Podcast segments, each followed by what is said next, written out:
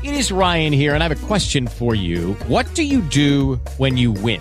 Like, are you a fist pumper? A woohooer, a hand clapper, a high fiver. I kind of like the high five, but if you want to hone in on those winning moves, check out Chumba Casino. At ChumbaCasino.com, choose from hundreds of social casino style games for your chance to redeem serious cash prizes. There are new game releases weekly, plus free daily bonuses. So don't wait. Start having the most fun ever at ChumbaCasino.com. No purchase necessary. VGW. Void were prohibited by law. See terms and conditions. 18 plus. Okay, round two. Name something that's not boring. Laundry? Ooh, a book club. Computer solitaire, huh? Ah, oh, sorry. We were looking for Chumba Casino. That's right. ChumbaCasino.com has over 100 casino style games. Join today and play for free for your chance to redeem some serious prizes. ChumbaCasino.com. No purchase necessary. Full prohibited by law. 18 plus terms and conditions apply. See website for details. Podcastbook.it presenta La Psiche in Podcast con Ivan Scudieri. Bentrovati cari amici di podcastbook.it con la psiche in podcast. Intanto incontriamo la dottoressa psicologa e psicoterapeuta Antonella Petrella. Ciao Antonella. Ciao Ivan. Dunque, che cosa facciamo? Strizziamo l'occhio all'attualità, prendiamo liberamente ispirazione ai fatti di Torino, in cui c'è un uomo che durante la promessa di matrimonio decide di annullare le nozze per un presunto tradimento di lei. C'è qualcuno che filma questo discorso e lo fa diventare virale. La guardiamo questa faccenda dal punto di vista psicologico insieme alla dottoressa Antonella Petrella inizierò a fare un percorso, diciamo, di domande che potranno magari chiarirci le idee. La prima domanda, cara Antonella Petrella, immagino che tu conosca i fatti di Torino, ma perché si tradisce? Sì, ho ampiamente ascoltato tutto quello che è stato detto intorno ai fatti di Torino e mi sono fatta tante domande al riguardo. Ma partiamo nel parlare nel generale del tradimento. Una coppia arriva al tradimento quando all'interno della coppia stessa non trova più la risposta ai propri bisogni naturali. Quando due si mettono insieme rispondono l'uno per l'altro a una domanda implicita che l'uno fa all'altra. Finché c'è la risposta risposta a questa domanda implicita c'è la, il consolidamento della coppia. Quando uno dei due smette di rispondere a questa domanda implicita, inizia a uscire fuori un bisogno non ascoltato. Questo genere di domanda può essere io sto con te, ma tu ti prendi cura di me? Io sto con te, ma tu mi sarai sempre vicino? Queste domande non sono domande che arrivano alla nostra coscienza, non sappiamo di farle all'altro, forse non sappiamo neanche di farle noi stessi per cui è importante poi dare un'attenzione particolare, ascoltarsi e capire cosa cerchiamo nella relazione con l'altro per capire come poter eventualmente risanare quei vuoti che si creano dopo diversi anni di fidanzamento, convivenza, matrimonio. Questo potrebbe essere un modo per evitare il tradimento, che poi sì. viene fatto per tanti motivi.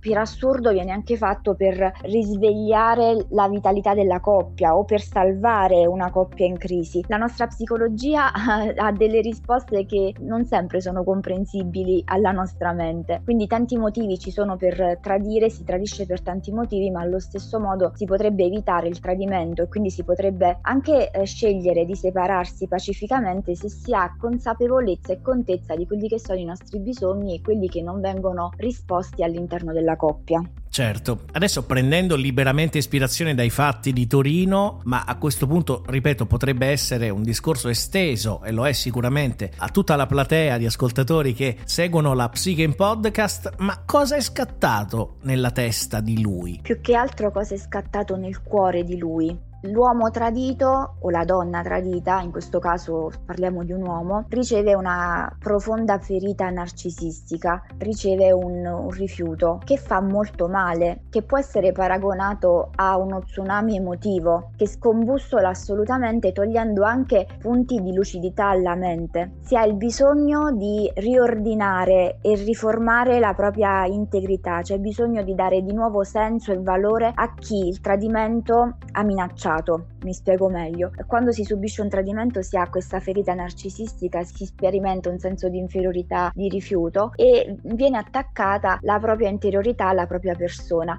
per cui la persona tradita ha bisogno di trovare attraverso gli espedienti, sicuramente eh, non stiamo qui a giudicare poi la scelta che fa, mh, mm, di ritrovare una sorta di equilibrio interno. A volte lo fa con violenza più o meno palese, a volte lo fa con una violenza passiva con un'aggressività passiva, tuttavia tutto quello che viene fatto ha il senso di trovare proprio senso a quell'attacco, a quella ferita ricevuta. Certo. Con questo non voglio giustificare comportamenti che possono essere più o meno aggressivi in forma attiva o passiva, ma dare una spiegazione di perché in un momento di sofferenza e di dolore si agisce ferendo a propria volta l'altro. E sempre dal punto di vista psicologico, come interpreti l'atteggiamento di lei nei fatti di Torino? Lo interpreto facendo leva su una teoria sociale che si, che si chiama del disimpegno morale di Bandura. Questa teoria sociale dice che quando eh, si compie una, un comportamento, si ha un atteggiamento che è socialmente inappropriato, inaccettabile, si tende ad avere difficoltà ad accettare la responsabilità delle proprie azioni, quindi si prova o a eh, spostarle sull'altro oppure a, eh, attraverso proprio questo disimpegno morale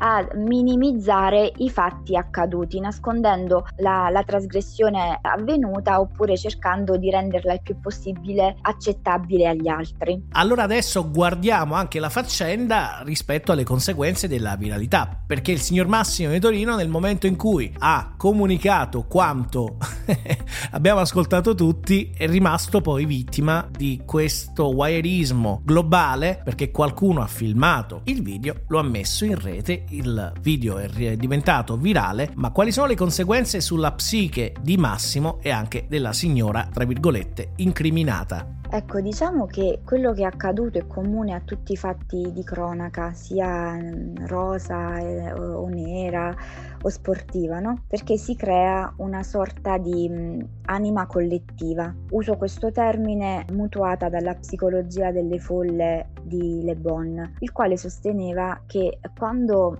c'è una comunanza di idee, l'individuo molto spesso perde la sua individualità per assumere quella della folla, per cui eh, si, è, si, è, di fronte a dei comportamenti di gruppo che possono essere molto aggressivi nei confronti delle persone prese di mira e probabilmente non del tutto consapevoli di quelle che possono essere le conseguenze che può, possono arrecare loro. In questo caso sicuramente i due malcapitati e sfortunati, perché alla fine tutti e due hanno sofferto in qualche modo, non solo soffrono per quello che hanno subito l'uno ai danni dell'altro, ma anche perché poi loro, la loro storia è stata spiattellata, quindi ha perso quella dimensione di priva- intimità. Priva- certo, che in qualche modo comunque eh, aveva. Eh sì. Anche se poi c'è stato questo agito che abbiamo capito, come ho detto prima, nasce da un impulso dovuto a una grande ferita e una grande sofferenza di lui. Probabilmente lui non ha avuto altri strumenti in quel momento per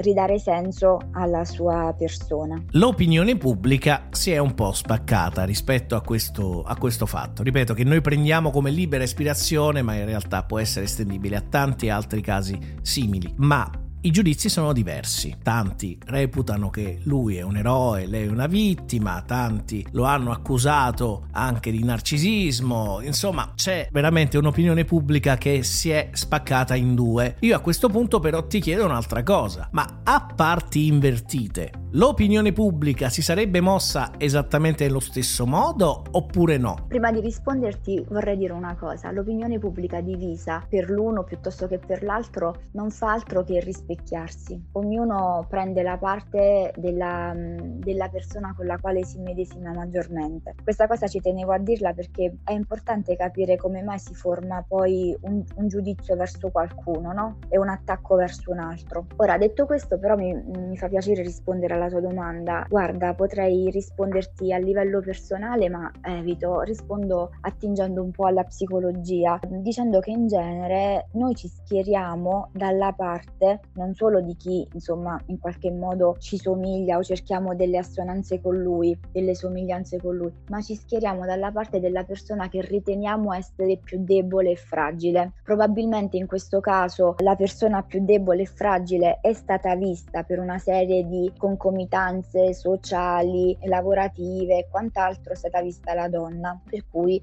l'opinione pubblica come spesso accade, si schiera dalla parte della donna perché è considerata, secondo un pregiudizio, la, la parte debole, la parte più fragile. E credo che, ehm, in base a quanto ho detto, che se fosse stato a parti invertite, la donna sarebbe stata una paladina della giustizia. Così come è successo perché... con Shakira qualche mese fa, quando ha dedicato una canzone al suo ex marito. Eh sì, probabilmente sì, sì, sì, sì, perché c'è questa idea che la donna deve combattere, deve vincere e deve sempre raffermarsi, così se avesse fatto la donna questo gesto avrebbe dato paladina della giustizia. Emotivo. Sì, esatto, avrebbe dato uno schiaffo emotivo al suo compagno eh, vendicandosi dell'affronto subito. Credo che tutto nasca dal, dagli stereotipi e dai pregiudizi che noi attribuiamo agli uomini e alle donne. Bisognerebbe eh, uscire un po' dalla psicologia delle folle, da quest'anima collettiva in cui viene persa la priorità dell'individualità e ragionare un po' più con la propria testa piuttosto che assimilarsi al pensiero collettivo. Grazie Antonella per il tuo contributo, ti saluto e ti ringrazio. Grazie a te Ivan. Abbiamo avuto con noi la dottoressa psicologa e psicoterapeuta Antonella Petrella.